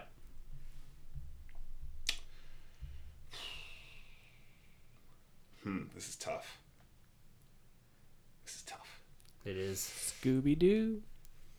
Oh, this could either make me or break me. I'm Sonic. gonna go Ghostbusters. Wow. Oh, that went high. Troy. Ghostbusters. So Ghostbusters is making 500 million confirmed right now. Yeah. Troy took it. Yeah. Sweet. That's a big dark horse. That It one. is. It is a dark horse. That went. That went a lot earlier than I thought it was gonna. But that go. could be like the nostalgia factor. Like it, chapter one, no one saw that making 300 mil, and Ghostbusters has that same vibe, and Totally. I think people are clamoring for it. So, as much as I hate to admit it, Troy, you son of a bitch. Well, and even like my kids' generation, like Yeah. that Stranger Things vibe and the mm-hmm. fact oh, that Oh, they yeah. Oh, put yeah. Finn Wolfhard in it, like Oh, yeah. Paul gonna. Redman. Yeah. Oh yeah, it's filmed here too. Film So you get a local bonus. So all your dollar totals will be counted in Canadian dollars. He gets a man. tax credit. I just Yeah. get Canadian Tire money. yeah. Sent money. All right, so my next pick here, I'm gonna go with I'm gonna take. I don't know if this, in my opinion, it's a risk, but I don't know if you guys can feel this. But I'm gonna go with uh, Mr. Nolan's film here. Ooh. Oh. Oh, that's a Tenet. good one. a good That's one. a good one. That's a that- spicy I meatball. had that one eyed up. Okay. All right, Sonny. Um. Okay. Well, I'm gonna take Fast and the Furious Nine. Ooh, I, I don't know. Oh, uh, throwing Mr. shade. Mr. Uh, I thought about that one too. I Yeah. thought about it. Riddick. Yeah. What the hell's the name? Vin Vin Diesel. Diesel. Diesel. Thank Well, you. I was Yeah. between that or Bloodshot, and I feel like this is his more bankable. This, this is film. domestic, remember? Oh, I know. Oh yeah, I know. yeah, I know. I looked at that. Yeah. All I gotta say mean- is Sonny picking me up. Yeah. Family. All right. yeah. Carlos with the back to back again. Uh, I'm gonna go. Uh, you know, I raised some little girls. They love unicorns and they love Tom Holland, so I'm going with Onward. Ooh, Ooh. another Pixar property. Nice. Yeah. Very nice. This is where this so this is the difference maker here. We all have three films going to the fourth and fifth because Mm-hmm. with Carlos this year it adds another layer of complexity because you really need the dark horse to come through to actually get something here. And these last two picks are gonna be the big ones. Is there any jokers out there? Is there any midnight smoke? No, but there is a Harley Quinn. oh, Birds of Prey. you gotta oh. take that. You gotta take You that. have to. Yeah. Otherwise, you came home and then your kids would be yelling at you. No, I just get hit in the face with the bat. Yeah. See ya. All right. All right. it's so, gone. Birds of prey. All right. So now it's up to Sunny Steelbooks. It you know is. what? This one I like versus films, and you know these are the two biggest monsters ever in the kaiju universe. I'm going King Kong. I'm going Godzilla. Kong versus Zilla.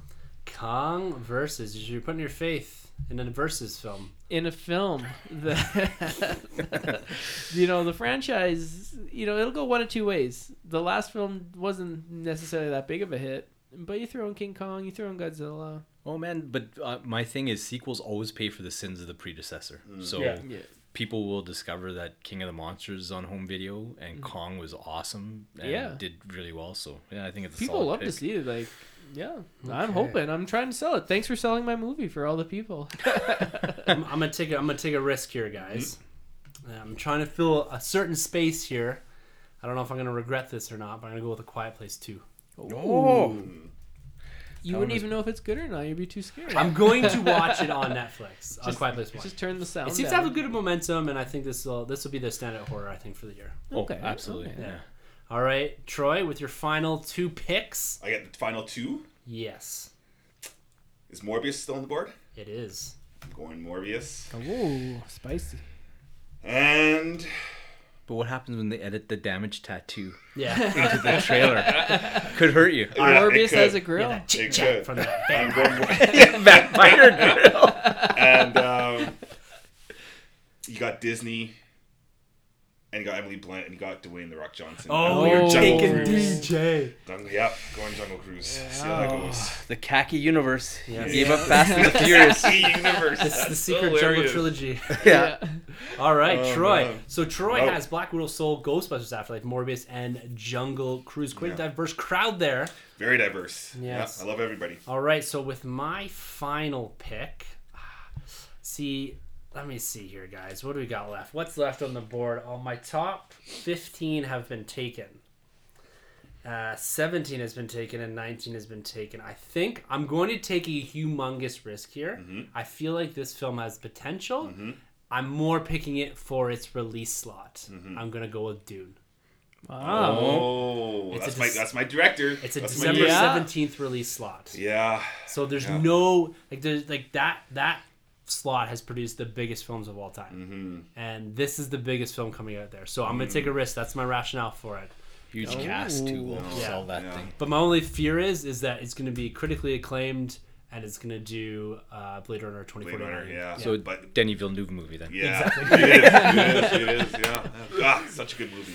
yeah. So So I'm waiting for you in that note. so I've got Wonder Woman 84, Mulan, Tenet, Quiet Place 2, and Dune. I really want Mulan. Oh, I want Mulan. So I, I, might- bad. I can trade up for Black Widow if you want.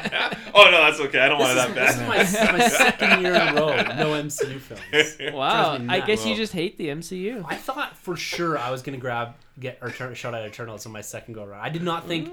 i thought i was you gonna get wonder woman 84 but you know No. sometimes that happens I All have a right, tear in my eye. with your Um, last pick. You know, this could either make or break. And I think, you know, I'm going to go with this film. And I don't know if it's the right film or the wrong film. Does it come out this year? Yeah, I know what- I think it does. I know it when I almost guarantee my, my number 18. I think that's going to be. your Okay. Okay. We'll say it at the same time. No, you just say it. Bad Boys. And I'll Uh, no. Uh, Raya and Oh, the. Last Dragon. That was my that was my number 21 of 20 films. That- What That's is animated film? And Disney It's a animated, Disney animated. coming out at the end of November. It's their I think 59th animated film. So I heard nothing about this film. I don't even think there's a trailer for it. I've never heard of it until right this moment. Yeah. Yeah. Here. I only the only reason I heard of it is because I went through each month in the release, and it was I was like, "What is this film? It's got Mm-hmm. Disney on it." But Yeah, Disney animated film coming out the same slot that Frozen did. This is the same company that gave us stuff like Frozen. Ralph Breaks Frozen the Internet, Frozen. Um, well, even like uh, what's that one? Inside Out. That one was like a huge hit. So I could totally see this one breaking out, or it could be like Pete the Dragon and make twelve million dollars. Because Disney always has that one Yeah, That like Good always- Dinosaur. I think yeah. that one Yeah. also. Yeah. good yeah, dinosaur. What's that one? Wrinkle in Time. Yeah, Ooh, that's yeah. what I thought you were gonna pick. What I would consider the the successor to A Wrinkle in Time here, but let's see what, what Carlos picks. Or Dumbo. Yeah, Uh, yeah, that's another one that didn't do too hot. Um, we didn't. That didn't even land on anyone's chart last year. Oh, nobody picked it, eh? No. No. No, Good Well, call. maybe I'm gonna have to re- re- revise that then. I don't know. You guys are making me rethink this. no, it's too bad, man. If Oh, yeah, pick, it's right. written on the screen Yeah, here. it's in the so- mic. It's already in? It's, Okay. done, it's recorded. You can think I'm about going trade. with Legally Blonde. No. um, three. between Top Gun, but I think Free Guy is gonna bring in that Oh. um, that Fortnite crowd Yeah. and uh, all Ryan Reynolds Deadpool fans. So I'm gonna take a risk and go with That's- Free Guy. It's in a good space. I think it comes out in July, early July. yeah. So July's a packed month. Yeah. Packed month. So to summarize here, Sunjay had Eternals, Minions, FF9, Godzilla vs King Kong, and Raya and the Last Dragon. And Carlos finishes up here with Bond 25, Venom 2, Onward, Birds of Prey, and Free Guy. So Nice. out of the 20 I put together, the only one that I didn't have was Free Guy. Out of all the ones we picked, and in its place, I had thought you were gonna pick Artemis Fowl. That to me is the Oh. successor to Oh uh, No, Didn't that, that movie come out already? no. that has bomb written all over It has it. Wrinkle in Time written all over it as well. It's this big Disney film. It's a And- Disney one, yeah, right? I don't think it's I hope that's anywhere. the big Disney bomb then this Yeah. year, not Raya. Oh, Pulling hard for Raya and the Last Dragon. I'm not next even to convinced nothing that about movie's it. coming out, but yeah. Wait, wait. What's the rule if a movie doesn't come out? you can You, you get to pick one that's not picked. That hasn't one come out that yet. hasn't released. Yeah, I think that's you can do fair. that. Oh, well, you're pretty late in the game, man. Yeah, but they'd announce it before. It's not like they're gonna wait like the day before and they're like, "Oh shit, we forgot to make this movie." I didn't think I didn't think that uh, Jumanji was coming out until Me. Rock showed up in I the know, Calgary like, airport. whoa. yeah, Well, I was convinced because we had this debate last year. This exact debate. It was, I said, "There's no way he he documents everything he films, and they have eight months to put this film together." And yeah, it came out. so Yeah. yeah. there you go. But that's the rock. Yeah, the only high one I had was Top Gun 2. I had Top Oh, Gun. Top I had that Yeah. too, and I was like, ah, I just don't know. It might be too little, too late at this point. Yeah. It'll catch a crowd, know? but Um, it, Catch a crowd, but not. I don't know, big enough. No. Domestically, though, I mean, I think you're looking at it's tough. 150 for that. But even still, space. on It adds up.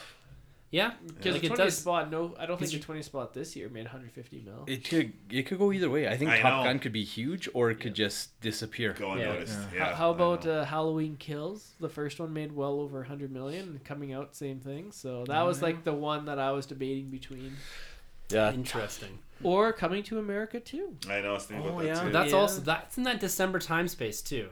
So that has that that I could have a Jumanji sort of run on it Yeah. Yeah. if it's good.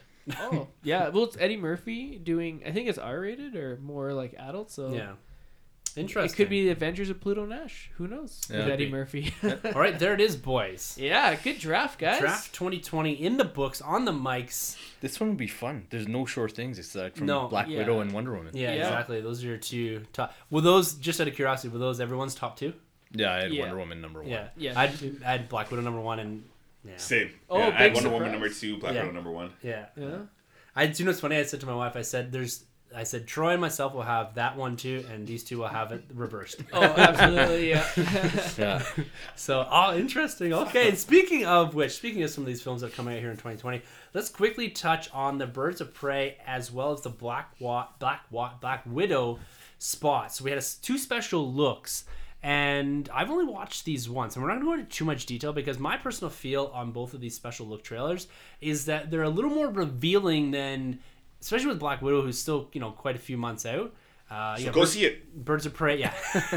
Birds of Prey. These both guys uh, vested interest now. Yeah. Birds of Prey comes out just in a couple months, February seventh. So th- let's talk about. Uh, let's just start with Birds of Prey here. So the the trailer itself is pretty action packed. It tells a story in the trailer. It kind of gives you a brief introduction to Harley Quinn, as well as how the team forms around the Black Mask, essentially, or against opposition to the Black Mask. We get our first look, at actually, as Ewan McGregor popping on that Black Mask in this. But uh, this, to me, is one of the best trailers I've seen for Birds of Prey. Oh, it's cut phenomenally. It and is the, incredible. the musical cues, like, yeah, you watch it once. I probably watched it a hundred times Yeah. because the kid had it on repeat. Yeah. But like, it, yeah, it's so entertaining, and like every time you watch that trailer, there's a new little nuance here. The mm-hmm. action beats look solid, like that Yeah. spinning roundhouse that Black Canary gives the one henchman through the Oh, window yeah. of the car. Like, that's where you see the John Wick guys coming in to do the Yeah. the Yeah. stunt choreography and the second unit filming and yeah no and it had that roll call to it Yeah. guardians of the galaxy Exactly. Style to like, this is this Huntress, this, this, and it's. Uh, I like to focus it around Harley Quinn too. Yeah. Like this is probably the I think the best Harley Quinn and the best team trailer as well. Mm-hmm. It gives you a great introduction, everything, and the the use of slow mo in that. It's but my, my only caveat with the trailer is that it does tell you. I guess it tells you what you need to know, right? It's the like you said, the roll call.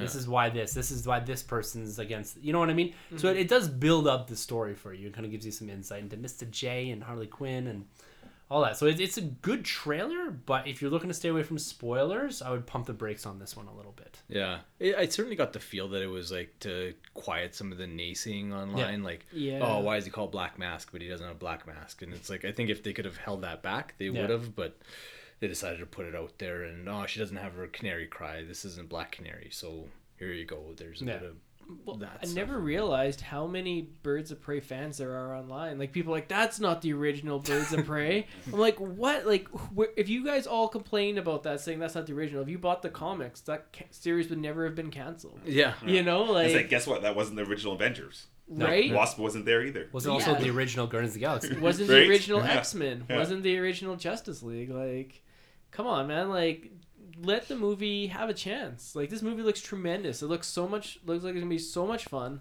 I I have a feeling this will be like the most rewatchable movie of the year. Just like the Mm. way it looks, like the music, everything. Hey, you didn't pick it, right? I gotta get you know the new guy in some.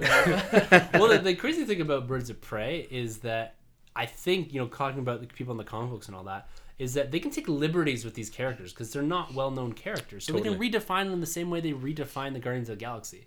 Like it's it's it's comic-ish accurate, but it's like the characters are completely different than what you see in the books.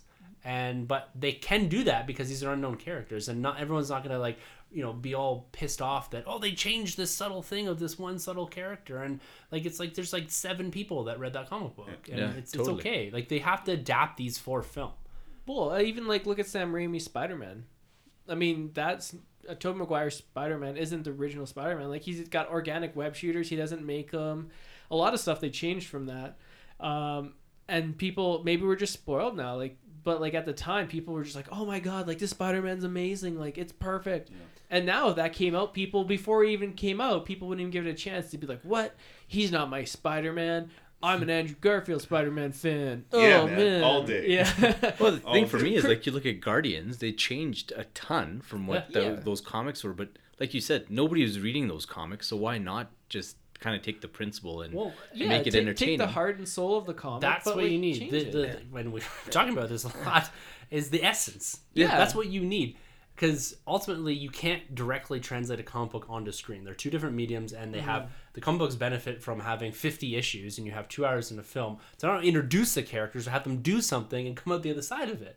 And so, you, like, this is where Birds of Prey, and I think these trailers benefit. It's like, here's this, per- so it gives you that perception. And Guardians did the same thing. What the hell's this tree? This is a talking raccoon. This is a random dude, a green girl, a wrestler, right? Yeah. It's the same with this. Like, it's all over the place, but I love it. I, this, this movie, I'm amped even more with this trailer. So if you're looking to get a little bit more spoiled, but a little bit more hyped, I'd hit this this Birds of Prey trailer that came out, uh, I believe, a week ago or so. Yeah. Um, and uh, then we also got a special look at Black Widow as well. Now this comes out May first, twenty twenty. First pick overall in the pool, and one of my most anticipated. You know, if you're including just big screen, this is my most anticipated film for sure.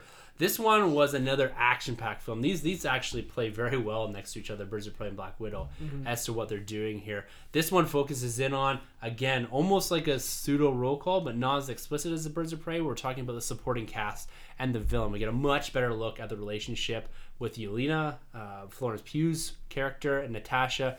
A better look at Taskmaster and his capabilities with the shield, especially. And I only watched this one one once because it does provide a bit more depth to what we've already seen. So, are you, you have you been tagging this one as much as the Birds of Prey? Not as much, but it just came out too. But I, I really dug what I saw. Like I, it is essentially just an expanded version of that first trailer. Yeah. But yeah, the the family dynamic I thought was really cool, and that it's almost like them as the old guard of the the Red Room kind of um, Russian widow program going up against maybe the new version of it, and then like Taskmaster thrown into the mix, and I, I, I thought he looked pretty cool, the mask aside, but Yeah. like the shield was awesome, and the overall look of the much more dynamic than we saw in the first trailer. Like Yeah. you just saw him kind of going toe to toe with Red Guardian, and this one's a bit bigger than that. So yeah, both great spots, and we're not going to go into the detail here because I'm going to save that now because we're going to jump into Morbius here. Um, but exciting, you know, we're talking about three big comic book films here, and we've just got a, a month or so until less than a month actually until Birds of Prey hits theaters, and we got to get our tickets booked. We got to get our, every- our review schedule together, boys. yeah. Should Uh, we uh, go and have like chicken before because it's a bird of prey? We'll go out for chicken. Google Birds of Prey, guys. yeah, you won't be getting Eagles now, I don't think. No. but- so moving on to our, our final topic for this week, and that's his Morbius trailer. So this kind of we knew it was coming. There's a few teases. I don't know if it was leaked on night or, lo- or not, but is that final look at of Jared Leto mm-hmm. in the role of Morbius, that that full makeup look, CGI combination, whatever. But the trailer itself, I was not prepared to enjoy this this much. We mm-hmm. talked about our top 10 most anticipated films. This one may have found a space, if not debate, to fall into that list based off this trailer. I really dug this. The music, Leto, the tone that they're expressing there, and the whole story that they crafted. Because again, this is another trailer that tells a bit of a story. Because no one knows who Morbius is, really, the living vampire. And it really stretches and does a lot of work with a single trailer. Are you guys feeling the same way with this? Sunjay, how did you feel about Morbius, the trailer here, for this comic book adaptation of a Marvel character coming from the Sony verse? Yeah, like you know, we were talking about Doctor Strange 2 and giving that horror vibe. Mhm. This Oh, yeah. film totally gives that off. Like this could be in that failed um, Mummy universe or Monster universe that Yeah. Universal tried to do. Yeah, This could have easily fit in there for sure. like yeah. This man bat that like kind of does stuff. So I I really dug the tone. It seems like it's this one seems like it actually fits very well in the Venomverse. I see. me? Okay, we'll, we'll debate. We'll Yeah. debate that after. Okay, just Yeah. the tone and everything and the colors and I don't know, man. Like Jared Leto as Morbius, you know, he's a character that I know a little bit about, mainly from the animated series. Mhm. Um, so I don't know if like how comic accurate that was, but he seems super interesting, kind of that Jekyll and Hyde, Mhm. uh, man bat, if you will, sort of thing. So he's a vampire. That's cool. Let's do it. Yeah, yeah. Carlos, man, how you feeling about Morbius here? I thought I was pleasantly surprised by everything I saw. Like it, I liked the vibe of it. I loved kind of the character arc that they look to be taking him on. That he has this um, hereditary illness or this lifelong illness, and um, it really struck a chord with me. The scenes when he's younger and he's getting picked on and beaten up, and then there's like the mentor character that's kind of coaching him along and playing to his intellect and yeah, whatnot. that's cool. and- I like that. yeah, I thought that was cool, and uh, yeah, I, I I really dug that they didn't tie him directly to New York from the looks of it, or directly to Spider Man and Peter Yeah. Parker, uh, and like Empire State University. I just think like not that I mind it, but I feel when you do those things, it makes your world small. So yeah, I hope they play up that he's some kind of international figure, or um, that his connections to that world, which are coming, because we saw Bruce Wayne at the end, ready to do battle with Morbius. Yeah. Old Bruce coming out of I was, retirement. I was really Let's confused. I thought, nuts. I thought I was like, did Gross hit his head? um, yeah, no, I I really dug it, and Yeah. and even outside of those things, like if it was just an A to Z trailer, it, it was solid. Like, yeah. Yeah, Troy, you digging, you digging Morbius here. Jared Leto. Yeah, you know, this won me over a bit. I'm I'm still not over the moon, but you know, it feels very much like the Venom verse for sure, and it has a bit of the Venom first trailer. To be honest, it feels totally. I mean, even when you look at the the logos, it's the exact same font, except you know, obviously it's Morbius, the other one's Venom. Uh, we obviously got the connective tissues, though, of course, of the Sam Yeah. Raimi Spider-Man suit, though, because you weird. look at it, it's clearly the Sam Raimi suit. But we got uh, Michael Keaton himself, the Vulture. I assume it's not official, but I assume But you look, that's yeah, him. yeah, and maybe we'll talk about it a bit more in a few minutes. But you even look at the clothes; it's the same thing he's got on at the end of. They can't use Vulture, so he's the buzzard. Yeah, or Mr. V. Yeah. it, it just Mr. V It's has old Bruce, face. and he's wearing those Yeah. those He's overalls take because Man-Bat. he's finally finished fixing the Batmobile from Yeah. the Batman Returns. Just took so long. Yeah, he he's split it right in half. collected all the pieces up and he's put it back together. Yeah. He's like, oh, I gotta Yeah. take out this vampire. You know, I think one of the things that stands out for me in this is Jared Leto. Mm-hmm. mm-hmm. And it looks like he's done one of these personal transformation type things where he gets super thin, mm-hmm. super frail looking. You know, he's he's got clearly he says in here he's got a blood disease and all that, mm-hmm. and he has issues with his legs and he's dying and he's super thin, super frail. And then you look at the transformation he goes through, the physical transformation, and he's yoked later on in the mm. epi- or a little later on in the trailer, mm-hmm. which I, I I always find that intriguing that these guys can just swing one side to another. You know, did they film this in two spots? Because that's not something that you can do overnight. Mm-hmm. And you get big and then film the everything basically in backwards, where he's big to start and then kind of skinnies off towards the end. But he to me is the standout in this. You know, he plays that role really well with the hair and. I, I'm a big fan of what Leto's doing here. I don't see the Joker at all. No. No, No, thank goodness. no. But uh, the the interesting part about this too is that they're very explicit. This goes to your point too, both Carlos and Troy. They're very explicit in saying from the studio that brought you Spider-Man: Homecoming, Spider-Man: Far From Home, as well as Venom. And a little later on the episode, or a little later on the trailer, we get a direct Raimi reference. Mm-hmm. Apparently, this is a, a screen grab from a PS4, PS4 Spider-Man game. Yeah, it's the loading game. screen. Oh. Yeah. so when you put on the Sam Raimi suit, or if you put on the Far From Home suit, you get that loading screen when he's Yeah, you know, yeah. So it's just the loading screen. That's yeah, like, crazy. put onto like the graffiti wall. Yeah. Maybe Well- it's just like a placement for the trailer. but then, Possibly, like we could very well get the, the homecoming or the Far From Home costumes. See Yeah. how the game you can pick different costumes. that's cool that Yeah. it's like yeah, and it's hundred percent. I've seen that Yeah, right. screen a hundred times. Yeah, But then on that picture, Yeah. it has murderer spray Yes. painted on there. So I'm like, well, that's a reference to the end of Quentin Far Beck. From Home. Far Home, Far From Home. Yeah, which is interesting because and then you go to the end like you said the stinger on this it, it's michael keaton. He's talking the same way the vulture did. Yeah. and if you look at their clothes comparison it's the exact same of what he has on when he's in, in jail when he runs into scorpion. Yeah. and so there's a very clear connection that they're making to the spider-man universe. Now my opinion on this is that this is sony only.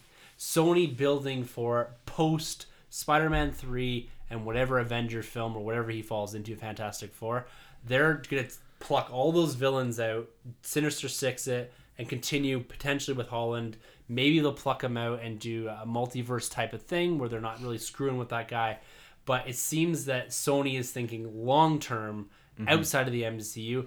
This no connection to the MCU, at least as far I think as Feige and Marvel Studios is concerned.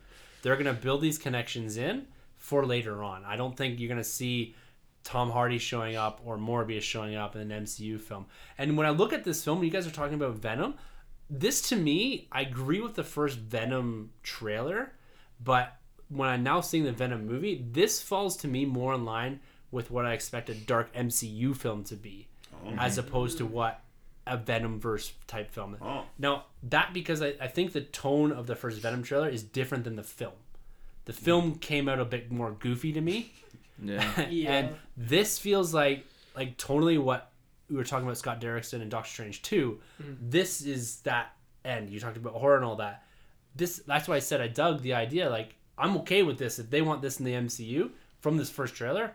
I'm not seeing a huge contrast here. I'm seeing something darker, yes, totally different, but it could fit into that dark, weird Transylvanian spot in the MCU where I find it harder to connect to Venom. Actually, hmm. I don't know. I hmm. don't know if you guys share that or if I'm kind of the you know lone man on the island here, but I'm not seeing as much connection there. And they work harder to connect to Spider-Man than they do Venom at all. Yeah. Yeah. See, I think that's due to the negotiations they've just had. So I mm-hmm. feel like post or before the whole negotiations of Venom came out, they couldn't put Spider-Man in there as much as they wanted to. There's even rumors that they filmed a shot with Spider-Man and they took it out. Whereas I feel like now that they've had these negotiations that we had, what, like three months ago, um, probably part of those lines where you can now kind of use a little bit of Spidey in Yeah. your films to promote your stuff. So therefore, that's why we see like Spider-Man in the back. We got the Vulture. I, I agree with you. I think they are setting up like um, a homecoming of sorts for Spider-Man. So when he does come back after these two films, if they don't negotiate a new deal,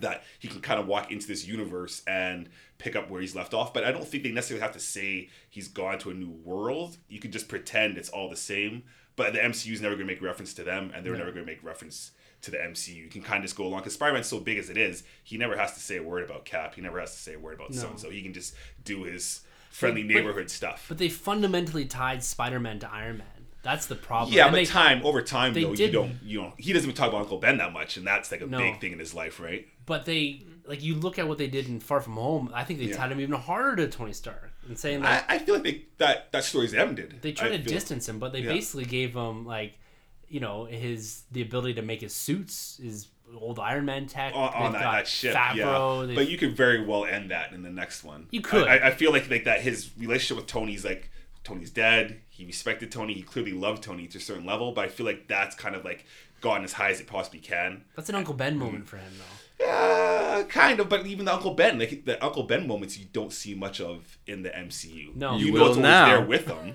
Yeah. Until, yeah. exactly, Yeah, exactly. Yeah, yeah. I kind of agree with Tim that it's uh, like I said in the DM, like it's a unrequited love. Like Yeah. I think Sony will tie everything Yes. they can to any piece of the MCU that they have rights to. Um, my understanding is that all the contracts for the Spider-Man movie actors are with Sony. So Yeah. like Right.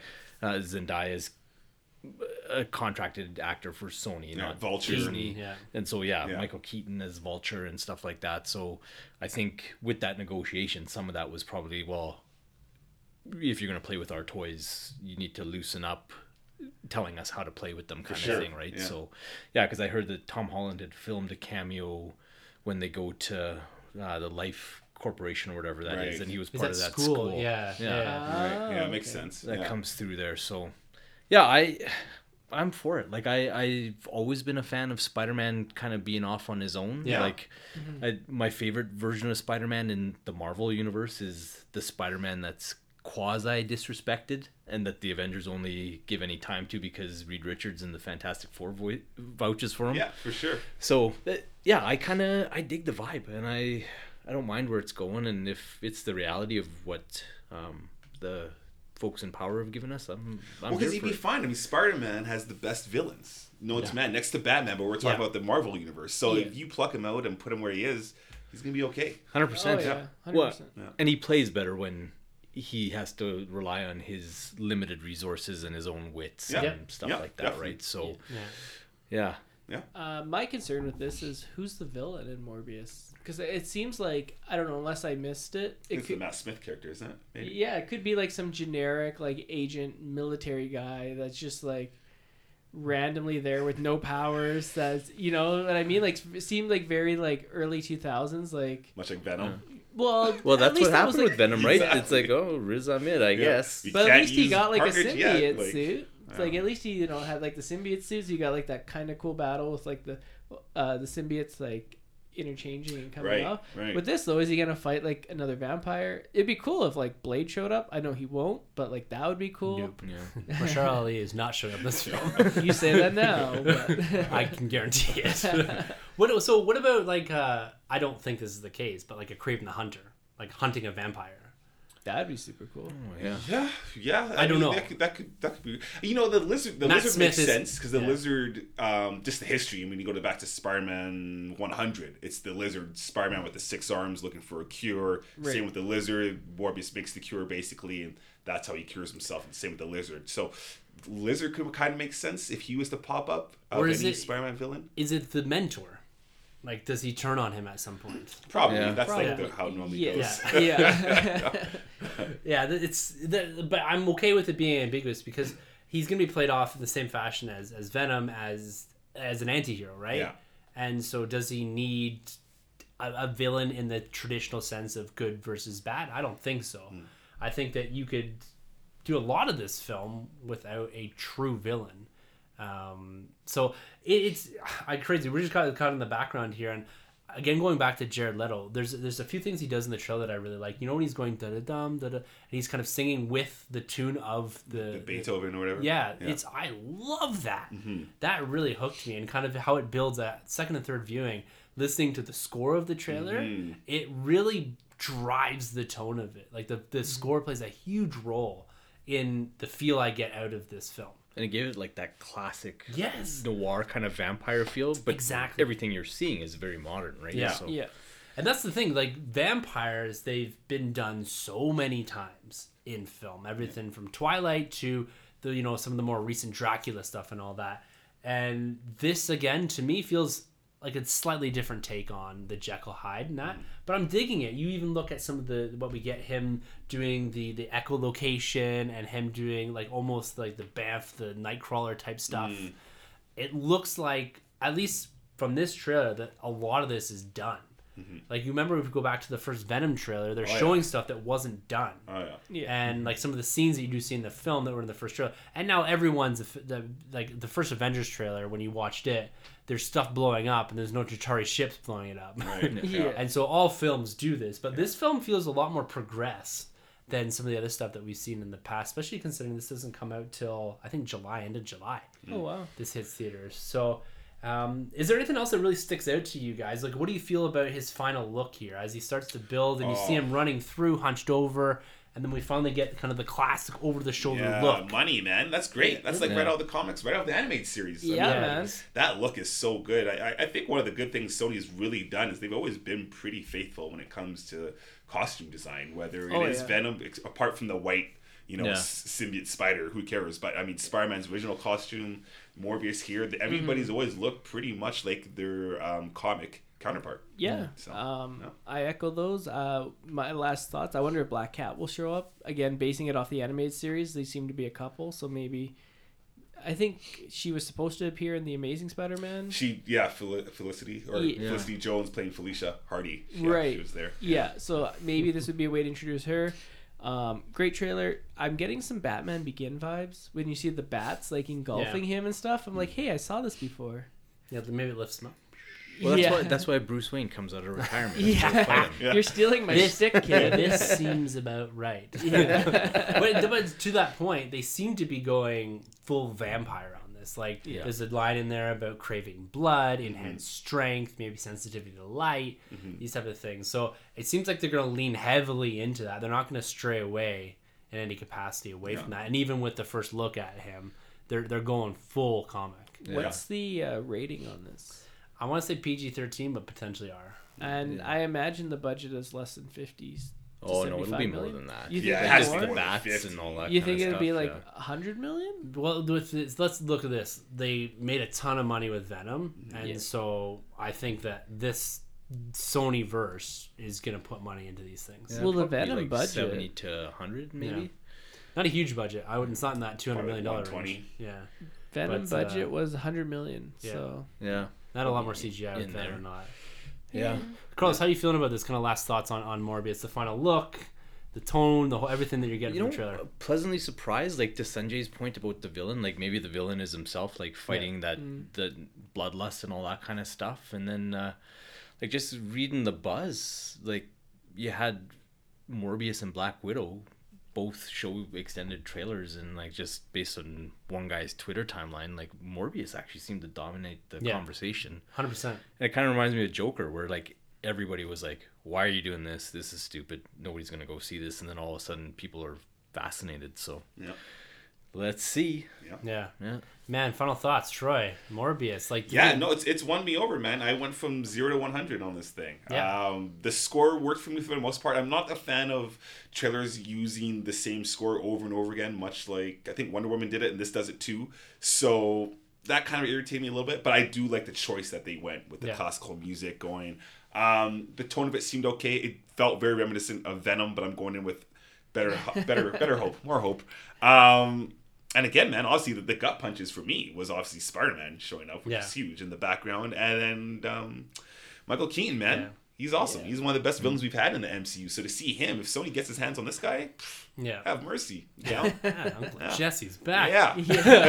I'm right there with you guys, and I think to echo all your thoughts, this this I was expecting nothing out of this. Yeah. To be honest with you, I hadn't even forgot when we talked last week that this was coming out. Yeah. And here we go. We got a trailer. I'm excited for this. This Yeah. is something that we're for sure gonna watch. We're gonna review. It might come before or maybe after the Shazam review. Who knows? but nonetheless, Morbius, yeah, is on the radar of all of us at this point, and I'm, I'm digging Jared Leto. He's the standout in this trailer for me outside of the the trailer score because that also did it for me tonally. So yeah, huge, huge praise coming down there. It's uh, it's got momentum, guys. Yeah. It's it's building. It's trending still on YouTube a couple days after, which is impressive as well. So with all that being said, guys, 2020 is looking and shaping up to be very good. We've got the box office draft behind us, got this trailer review, and next week we're gonna be talking about something. We'll get there. We'll see. Maybe it's the comic book movies of the last past decade, or maybe it's something else. Who knows? But there will be episode 204 for you to plug in. Guys, it's been an absolute pleasure talking nerd this week with you guys. I hope you guys have enjoyed it. Out there, we will always, always be back at the mics each and every week. And if you'd like to be a bigger part of this show, guys, next week, I just saw it in my email, we've got a grabs question. He's back at it. Ooh. One of his other resolutions. So we got that on tap for next week, comic book related. So get anticipated, get hyped for that. And if you'd like to continue to be a part of this, you can always email us at nerdroom at gmail.com. You can catch our Twitter handles at the end of the episode. All four of us always looking for something to discuss, whether it's action figures, whether it's Morbius, whether it's Batman, whatever. You can find us there. You can also find everything we do on the nerdroom.net as well as starwarscommonwealth.com, where you can find all the other podcasts in the network. You can hit up our Instagram account. I just posted a picture of the golden Spidey. So if you want to know what we're chasing in 2020, I know there might be a space in the back cave in the new Sunjay Nerd Room. Oh, it's going front Over and in Troy's center nerd room. Yeah, front and center. I've got a space right behind me here. Yeah, Newly beautiful new shelves. Yeah. Yeah. So, guys, it's going. So make sure NerdRM over on Instagram. we're gonna got some hunt, hunt pics going up. You will also see Carlos's wife's tattoo. Yeah, throw them up, It's man. gonna go up there, and the Sunny Still Books T-shirt potentially may find its way on there as well. Do I have to get this tattooed on my body? yes, you do. Oh, okay. that T-shirt also I got a see it, guy. Is up on. Uh, yeah. He's like, why? damage. Yeah, a little bit downgrade, but uh, Damaged on the forehead. got that. yeah, But if you do want this T-shirt, it is over on TeePublic. nice. So get it while it lasts. I might actually have a second one coming because of shipping issues. Anyways, with all that being said, one and last every thing. T-shirt purchase comes with my thumbs up seal of approval, there you go. And also an autographed picture of me. Sunjay. You can you can email that, or you can email that, email it, maybe mail it, Whatever. I'll fax it to Doesn't them. matter. Send me your fax number. I faxed something the other day. Actually, it was really weird. Anyways, last but not least, I'd like to give a shout out to our man Rob Wade for endorsing this podcast over at emotionally14.com. You can catch everything that he does over there, including his podcast Talk Star Wars, Emotionally 14, as well as our friends over at Tumbling Saber, as well as the Roman Podcast. So go check those guys out. And with all that being said, for 203 for the Nerd Room, I'm Tim. I'm Troy. I'm Sunjay. And I'm Batman. Yeah. Is the goddamn bad man. And thank you guys very much for entering the Nerd Room. This has been a Nerd Room podcast production. You can find our hosts Tim, Troy, and Sunjay on Twitter at the NerdRM, Troy the Boy 87, and Sunjabby. For more content from the Nerd Room, check out the nerdroom.net and don't forget to subscribe to the Nerd Room on iTunes, Podbean, Spotify, or wherever you plug in. Be sure to head over to StarWarsCommonwealth.com to find more podcasts from the Star Wars Commonwealth Podcast Network, including Talk Star Wars, Tumbling Saber, Generation X-Wing, Rogue Squadron Podcast, San Diego Sabers Radio Podcast, Retro Inc., and the Sandcrawler Podcast.